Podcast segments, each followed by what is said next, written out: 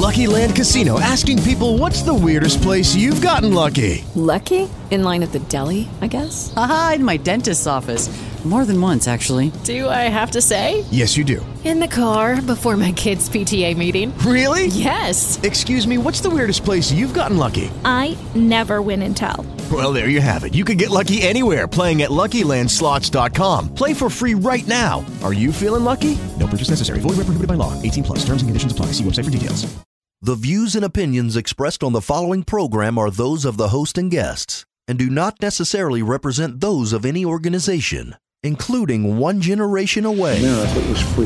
Freedom of speech, freedom of religion, freedom of enterprise, and freedom is special and rare. This is Liberty Nation with Mark Angelides, a production of LibertyNation.com, going after what the politicians really mean and making it all clear for your freedom and your liberty. Liberty Nation with Mark Angelides. Political winds blow both fair and foul, and it's often timing that determines success or failure. Just one of the themes on today's action packed edition. Welcome back to Liberty Nation Radio here on the Radio America Network. I'm your host, Mark Angelides. On today's show, we're examining Kevin McCarthy's hopes for the speakership, Sam Bankman Fried's Democrat donations, and a whole lot more. I want to take a moment to say a special thank you to our listeners out in Hastings, Michigan on WBCH 1220 AM and 93.1 FM. Thank you for being here. Remember, this show is proudly sponsored by LibertyNation.com. You can access podcasts, breaking news, analysis, and a range of biting and brilliant shows to whet your appetite for freedom and your fondness for the great American Constitution.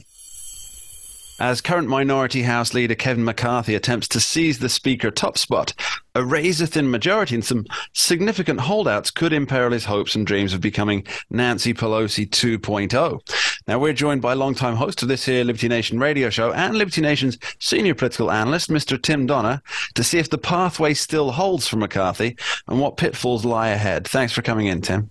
Always a pleasure, Mark. So tell me, is Speaker of the House Kevin McCarthy, is it a done deal or not? It's not a done deal yet, although the alternative seems to be unspeakable because there's no viable opponent for him uh, to run for Speaker within the Republican caucus.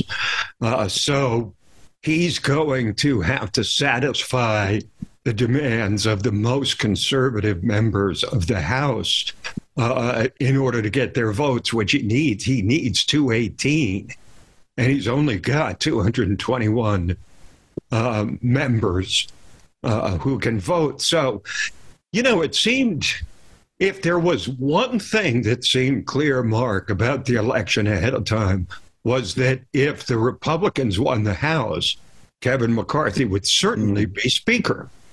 And even that certainty is not is not inevitable now because he is being blamed for the midterm. Well, some are calling it a meltdown, but at least the disappointment of winning a mere nine seats when he was supposed to win 20 to 30. He's being blamed for that. There's questions about his leadership. There's questions about uh, his ability to herd the cats uh, like Nancy Pelosi has. I mean, Nancy Pelosi, uh, give her credit for knowing how to twist arms. McCarthy yeah. has never demonstrated that skill. So there's a lot, a lot of enduring questions about Kevin McCarthy. Well, let, us discuss those holdouts it, it, within the Republican Party, uh, the Republicans who are standing in Kevin McCarthy's way. Um, obviously, they're they're proposing, I believe, or they're they're supporting. There's four or five of them. They're supporting uh, Representative Andy Biggs, I believe, but they're asking for certain concessions uh, in order to support McCarthy. And what are those concessions? What do they? What leverage do they want to apply? Well, the probably the primary demand which McCarthy should be able to meet is more members of the Freedom Caucus on the rules, the House Rules Committee, because mm. that's a very powerful committee, of course. Now, there's 41 people in the Freedom Caucus, and, you know, that represents a good 20% of the entire Republican caucus.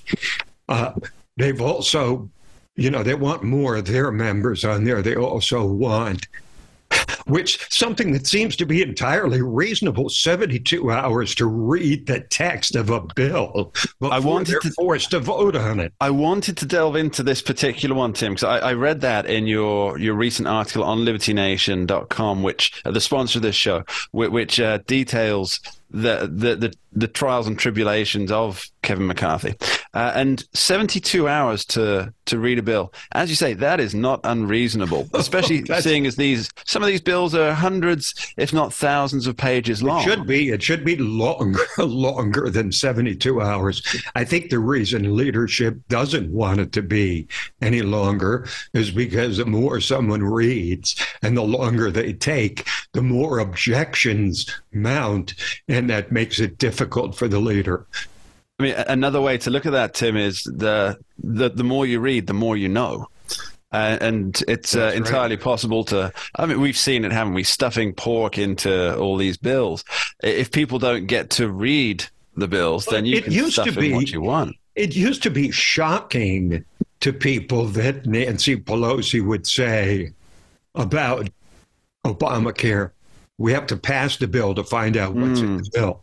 That that was shocking at first. Now it's become, you know, a fact of life.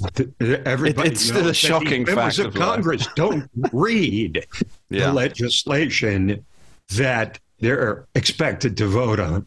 I mean, how many times do you sign a contract that you don't know what's in it? Well, frankly, all of us do. Terms Yeah. and conditions, Terms and conditions. conditions of every, you know, kind of purchase that we make or online service. The difference is this stuff goes into the law of the land. And there needs to be look, the process isn't was never designed to be expeditious. It was designed to be deliberate.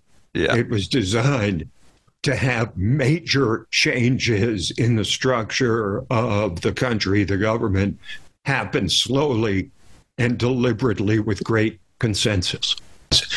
I think the bottom line is that essentially the Freedom Caucus wants to run the Republican caucus, and they have the numbers to do it. There's 41 members in that caucus, and they hold tremendous weight with a teetering figure like Kevin McCarthy, who's working with a tiny majority.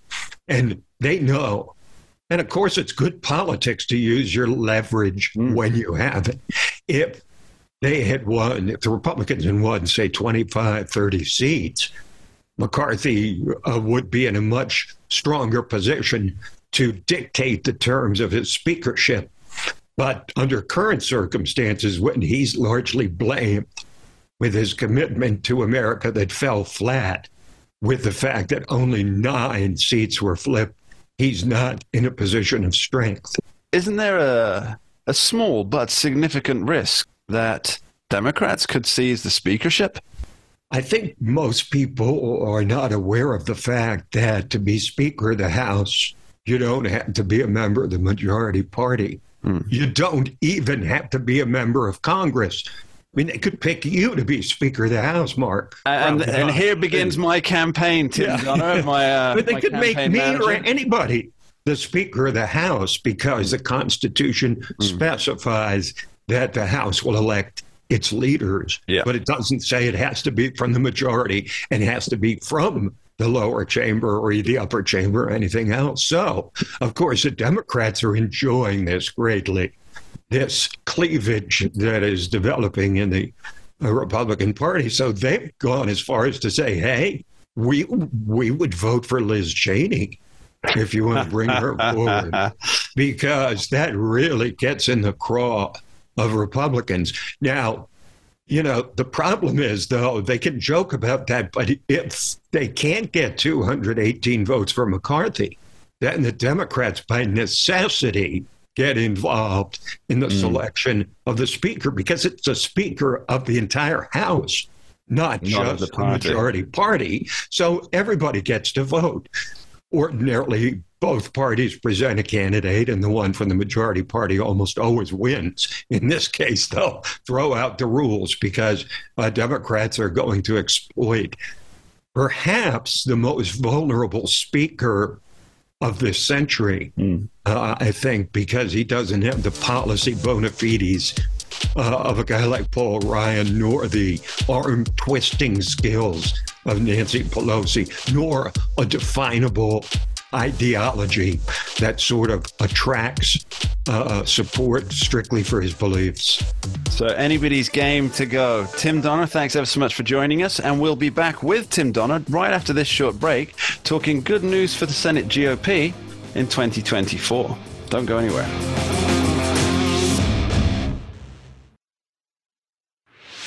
For your freedom and your liberty. Liberty Nation with Mark Angelides. The 2022 midterms are behind us, and it was far from the sweeping victory that Republicans had counted upon. However, things may not be so bleak for the Senate GOP when 2024 rolls around. Now, we're back with Liberty Nation senior political analyst Tim Donner figuring out how the odds might just be in the Republicans' favor. Tim, how many Senate seats are up in 2024, and how many is the split between the parties? Well, in any given federal election year, uh, a third of the Senate is up 33 seats. 33, 33 34, yeah. Exactly, 33 or 34. And then there's some special elections thrown in, but it's essentially a third of the Senate. And of course, you're a slave to whatever the circumstances happened to be in that year and how they changed from six years before when those same seats were up and two years before when the environment might have changed, which mm. which it has. But let me just put it starkly, Mark. If the Republicans cannot win the Senate in 2024, I don't know how they can ever win it because of the 33 seats up in 2024. 23 of those are being defended by Democrats, 10 by Republicans. And among the Democratic seats that are up are three in deep red territory Joe Manchin in West Virginia, yeah. Jon Tester in Montana. They're both moderates, but yeah. they're Democrats. And then there's a Sherrod Brown in Ohio, who's a dyed in the wool liberal leftist in what has become Ohio, a very, very red state. Plus, on top of that, Mark, you've got five uh, seats that are held by Democrats in battleground states that Joe Biden won by less than three points. In other words, they're pretty much toss ups.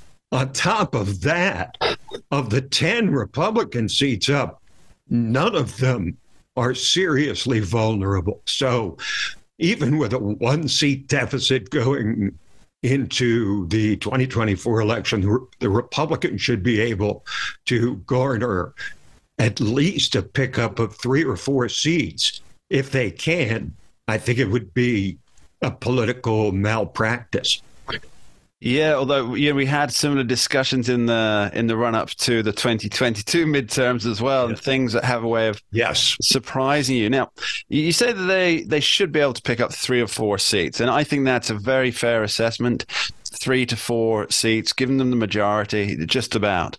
Um, but it seems to me that uh, America has really become used to to very small, very slim majorities in the Senate. Yes. Now, is this really as new as it seems to me? Well, it's, I, it, it's just because of the circumstances that happen to fall on 2024 with these seats. I mean, uh, for example, Arizona six years ago was clearly Republican. Now it's more purple.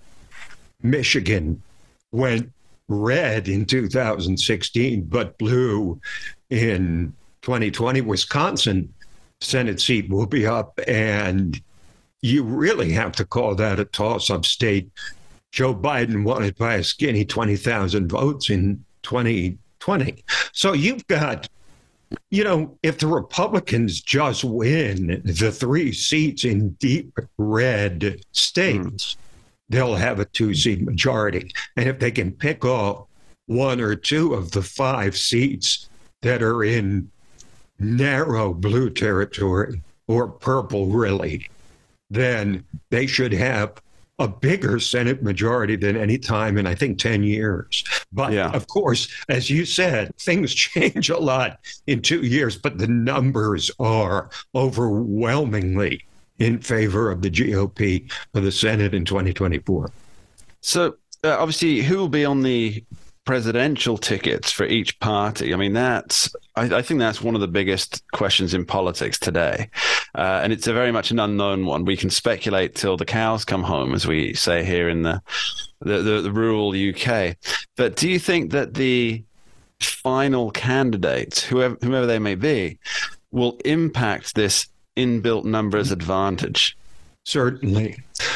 If you have, for example, Donald Trump as the nominee, that presents one set of circumstances. If you have a Ron DeSantis or a Glenn Youngkin or a Tim Scott or a Mike Pompeo, all of whom have designs on running, if not in 24, certainly in 28.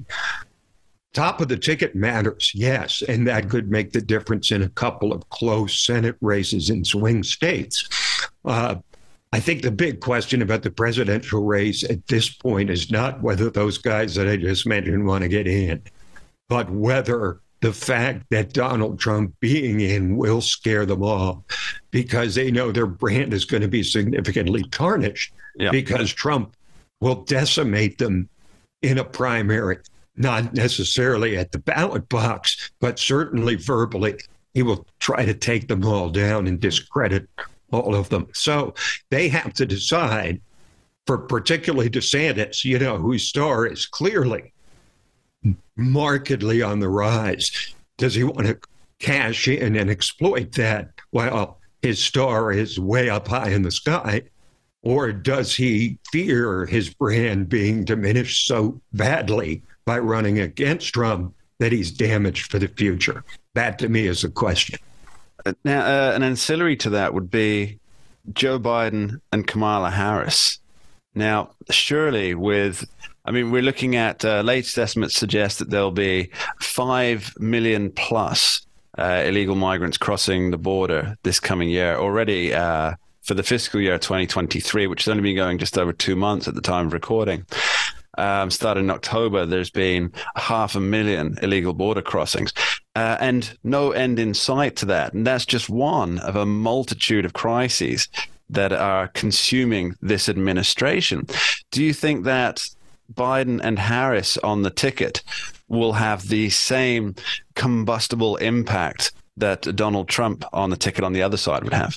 No, uh, because Joe Biden, uh, for all that Republicans dislike or even revile him, does n- he doesn't stir the kind of hatred that a Trump or an Obama or a Clinton or a Bush seem to engender. So he's just, you know, the, the Democrats kind of are sorry that he's as addled as he is. The Republicans think he's just, you know, a tool for the far left. But I can tell you this much right now this uh, midterm election has emboldened Joe Biden. He is interpreting it as uh, basically a mandate for his continuing the type of leadership that he's had, which is, you know, well to the left of center. Uh, so he looks like, you know, barring Uh, medical circumstances, I now guess that he he definitely will run in 2024. He will act as a statesman, stay home, and let the rest of the party go out and protect and defend him as he runs for reelection. I, I really believe that's going to happen now that A, Kamala Harris is not electable, and B, Gavin Newsom, the most realistic challenger, has said he's not going to run. Even he said he wouldn't run under any circumstances, though I suspect that would change if Biden changes his mind and Uh, says he's not going to run. Continuing with, with our theme, circumstances always change. Tim Donner, thanks you ever so much for being with us. Delight to be here, Mark. America was free. Freedom of speech, freedom of religion, freedom of enterprise, and freedom is special and rare. This is Liberty Nation with Mark Angelides, a production of LibertyNation.com, going after what the politicians really mean and making it all clear for your freedom and your liberty. Liberty Nation with Mark Angelides. FTX founder Samuel Bankman Fried has been arrested and detained in the Bahamas. He's facing a bevy of charges that some suggest rival the fallout from the Enron debacle. But what happened to all that cash? And will political recipients of his generous donations hand it back? Well, we're joined by Liberty Nation's legal affairs editor, man about town, and host of the Uprising podcast, Mr. Scott D. To figure it all out. Welcome back, Scott and chief appreciator of the British pronunciation of Sam Bankman Fried's uh, name. And how did I say it? Fried? Fried, Fried? as in eggs. Yes. Oh, as in mm-hmm. how it's spelled. Okay. okay.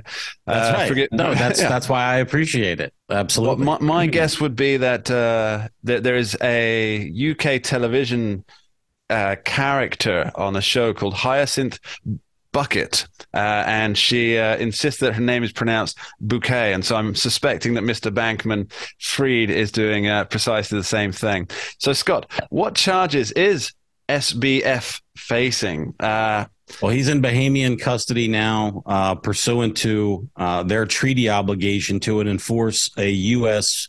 arrest warrant. Basically, what happened was the uh, U.S. Attorney's Office uh, in Manhattan went to uh, a grand jury, got indictments, uh, sealed indictments, and an arrest warrant. They sent it down to the Bahamas uh, pursuant to our treaty obligations. They arrested him, and he's in custody there. He's charged with at least half a dozen, uh, I think, certainly more than that, different types of fraud charges. Um, along with that, there's a money laundering charge, and then a election campaign finance law violation uh, charges as well. Well, you know that was really the the piece that stood out to me was uh, about the the political donations because this was in the SEC filing uh, as, as, well, and and that. So, uh, for people who don't know, the Securities bit, and Exchange yeah. Commission also filed civil charges against mm. Mr. Bankman Fried, hoping to recover, you know, a lot of the money that uh, that he stole.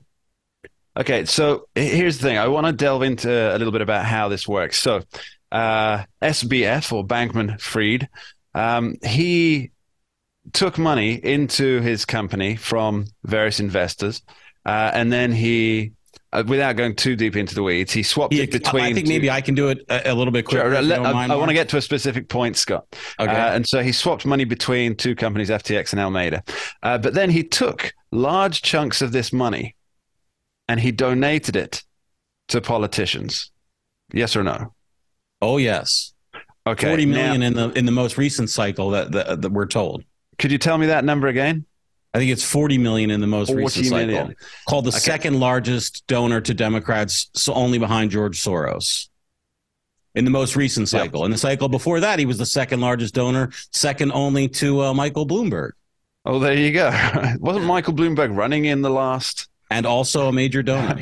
yeah, there you go. Yeah. So this money that he's donated, this is essentially people's savings or people's investment funds, individuals, and he's taken it and he's given it to politicians. Now, uh, do you know the breakdown between which parties that these funds benefited? Because I'm reasonably sure that it was all to the left, right, or, or majority to the Not left. Not all, but but certainly the lion's share. Better minds than I will break it break it down with specificity, but it's uh it, it it's not close. And the Republicans he did give to are like Mitt Romney and uh, Susan Collins. Like they're not exactly the you know. They're, they're not make America great again politicians. They're, they're, no, they're, definitely not that make Mormonism yeah. great again. But there are uh, there are enough Republicans to say that it was, you know, it wasn't just one. You know, there were a fair number of Republicans that he gave to as well.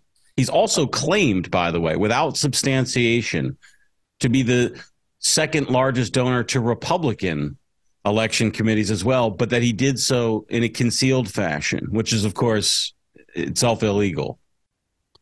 So these funds, Scott, that went out to politicians, um, are they under any legal obligation to return them from their campaign coffers or from their personal bank accounts? Oh well, they're definitely not from. They didn't personally accept anything, so they wouldn't be sure. personally liable for for returning anything.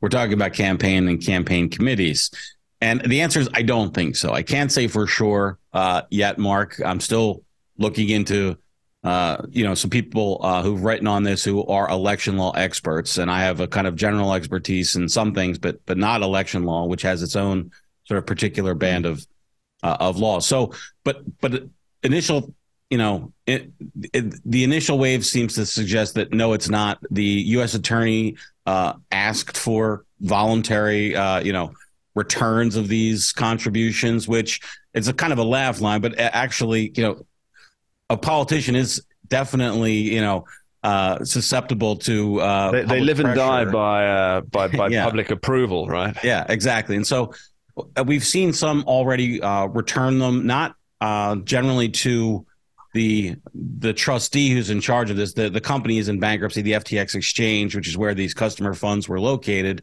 legally located. I mean, I know the money migrated to Sure. wherever he stole it to, but um, and that's where the proper place to return it to. We've seen um, uh, a number of politicians who've written checks to various charities for amounts that mirror the amount they've gotten from SBF. But that that that that Scott to me that seems just a, a, further kick in the face, right? To the people well, especially who if you're their sitting money. there. Can you imagine being one of those politicians' constituents having had a deposit at FTX that has been stolen, and that guy got some of the money, and instead of giving it back to the fund, he gives it to you know save the trees, which of course buoys his. That's the other thing too. It's not just that that he he doesn't have the funds. They gave it in a way that buoys their own political uh, And, and, political. and life. let, let's let's be clear here. These are Democrat politicians uh, for the most part. So Well, we have seen some Republicans give back. By the way, in in defense uh, of him, Beto O'Rourke kicked back a one million dollar donation that SBF gave, and it was before the criminal charges were uh, were announced. what did he So, know and when uh, did he know it? yeah, exactly. All right, Scott. I think a lot of people are annoyed at uh, Bankman Fried's, let's call it largesse, shall we? Because tens of millions uh, Well, it's not it's dollars. not largesse, Mark. It's uh, I, I, I was uh, I was using it in a somewhat for it, but- sardonic tone Yeah, there. Um, sure. Tens of millions of dollars. That impacts the outcome of elections. I mean, it, it must, right? Otherwise, people wouldn't be asking for donations for their campaign funds, right? So money impacts elections. Otherwise, no one would spend it. So you have Certainly. people. Mo- money amplifies speech. That's that's the legal purpose it has for Sure. uh, in, in elections. So, so you have people who were elected, and they were elected through the amplification of their speech with fraudulent funds. How do you square that circle? Well, there's a middle part there that you've inserted. I don't know that they would agree with. You said they've been elected because of the amplification of their speech. With so what you're saying is that without that donation, I'm saying that there's a possibility donation, Mark, that they may not have been elected without the legal that. argument that you're making is what we would say is, but for that donation, But for they would not have been elected, and that's a taller tree to climb than just hey, you shouldn't have taken that, or or it would be great if you know stolen money wasn't donated to your campaign. I don't think we can say for any particular race at this time without an SBF contribution uh, that they would not have been successful. Of course, you know, $10 million makes no difference in races that are decided by just a couple of thousand votes. Scott, you know that. I mean, let's not talk crazy it to here. a legal standard though that would that it would that it would Of course. implicate them in some sort of that that's the the bar that I think you know we have to keep these things set Sure. I, I agree, Scott. high. Yeah. So, so, Scott, what's next for a Mr. Bankman Fried or Bankman Well- Fraud or Fried? I'm not sure which one right. Bankman fraud is uh, the best way to say it. I think he is going to fight uh, extradition to the United States at least initially. Uh, it seems Okay. like um, he was denied bail, and uh, you know he's a, a man with If- if I may just, uh, to interject on that. still. Scott, if I may just interject on that, I believe one of the uh, the reasons he put up to the judge to facilitate uh, him being allowed to be released on bail was that he was a vegan, right? You know, I, I saw that on some social media, but I didn't see it in hard. I, I saw that in proper. I'll tell you the uh, best. I'll tell you the best story that came out of the bail hearing from from Hard Reporting. This is from CoinDesk, who actually broke the story Sure. that sort of started the avalanche of this whole thing, which was uh, that the judge said, "I've been thinking a lot about your, uh, you know, whether to grant you bail." And I'll tell you, on an ordinary day, ask anyone. I never, I don't take a drink, but boy, last night I took a drink. That was the that was the judge in discussing his bail conditions. So, but he was held over until February. Um, now I assume that's just a placeholder um, Sure.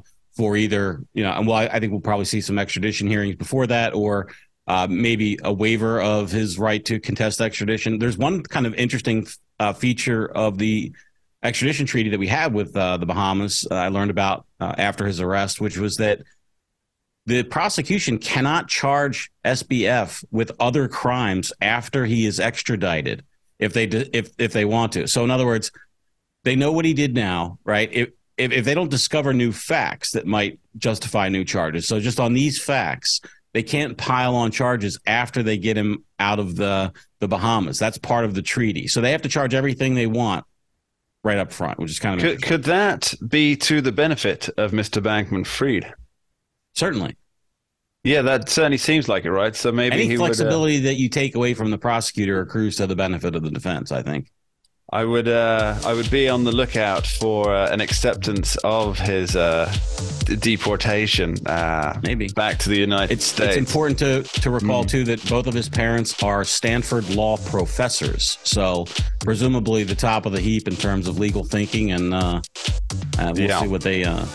All right, Scott D. Cosenza, thank you ever so much. We'll be right back with Scott after this short break discussing whether Twitter violated the First Amendment. Don't go anywhere.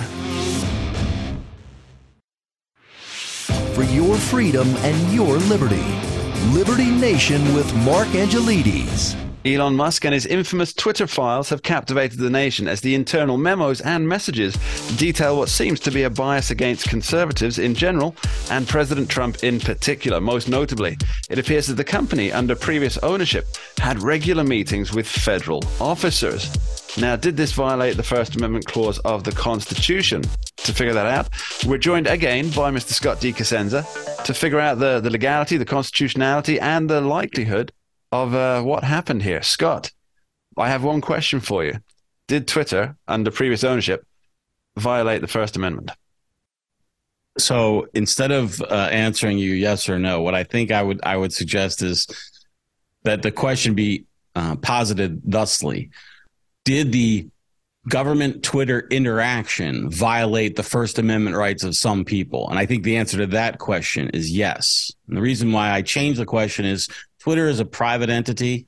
I don't think they are uh, sure. charged with upholding the First Amendment. They don't have uh, the power to. They don't First have a responsibility to adhere to it. Yeah. Yeah. The First Amendment is a restriction on government action. The government will not violate the rights of the people in a certain manner.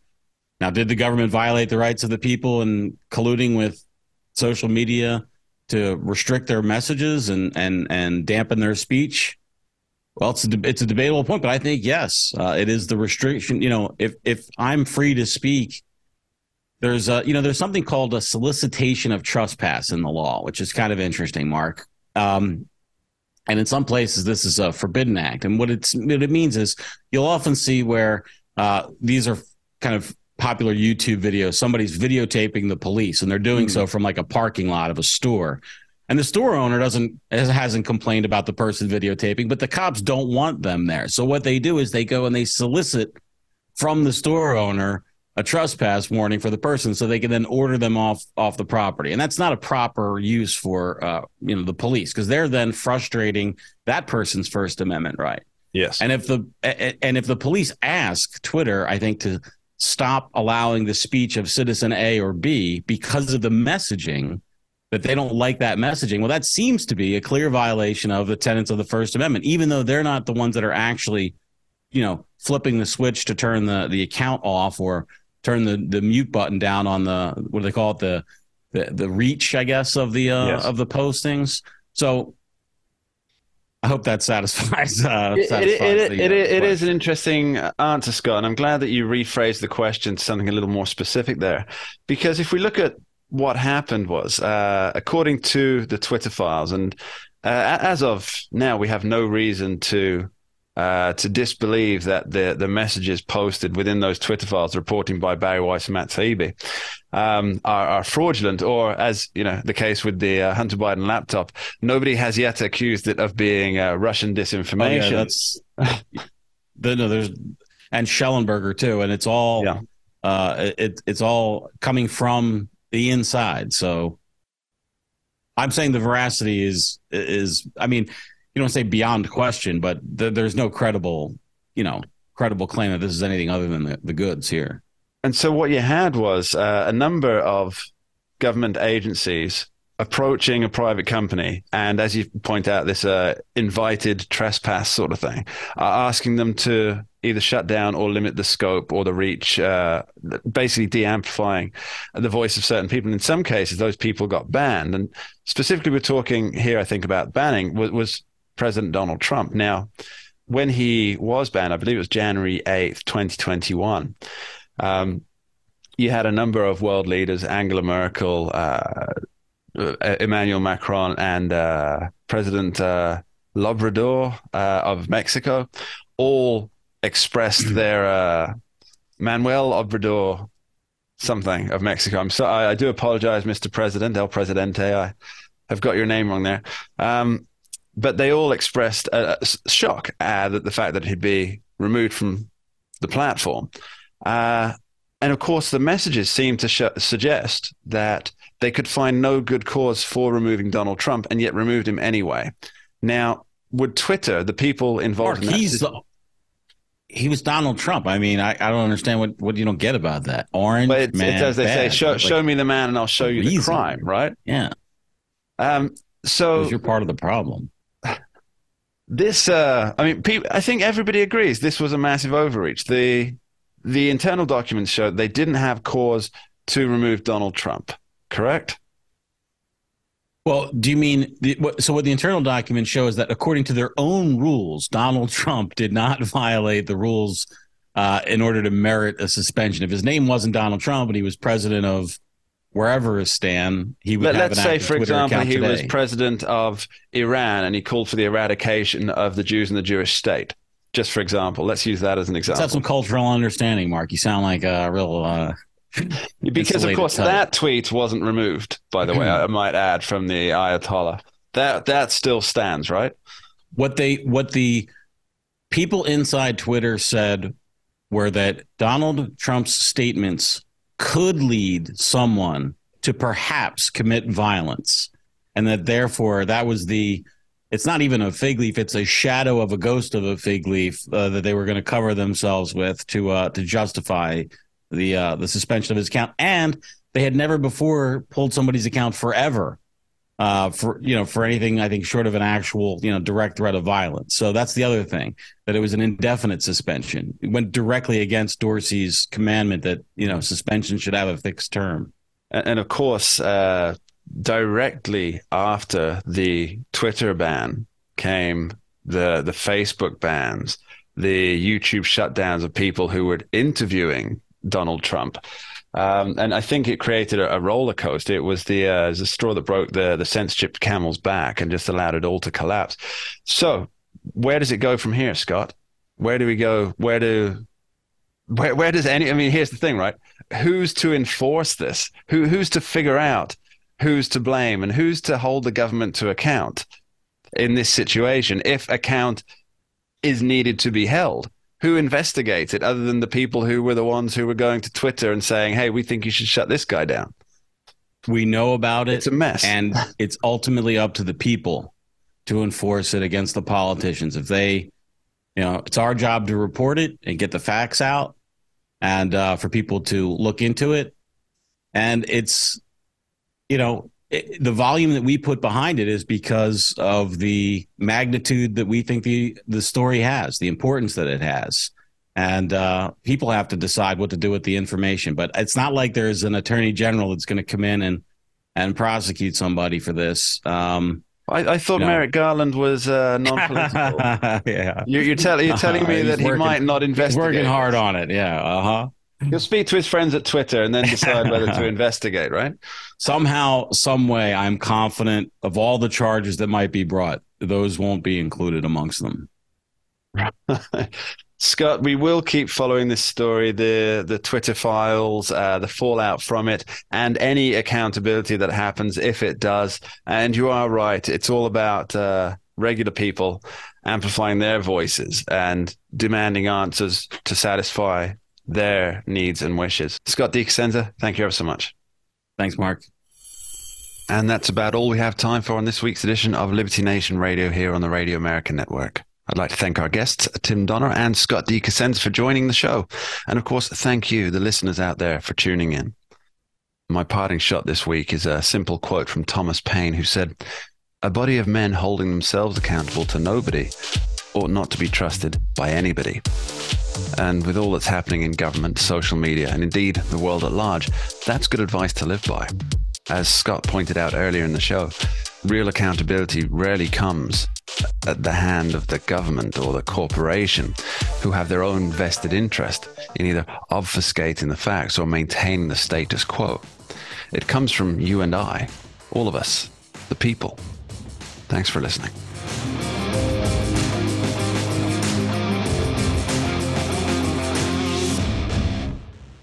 Hello, it is Ryan, and we could all use an extra bright spot in our day, couldn't we? Just to make up for things like sitting in traffic, doing the dishes, counting your steps, you know, all the mundane stuff. That is why I'm such a big fan of Chumba Casino. Chumba Casino has all your favorite social casino style games that you can play for free anytime, anywhere with daily bonuses. That should brighten your day a little.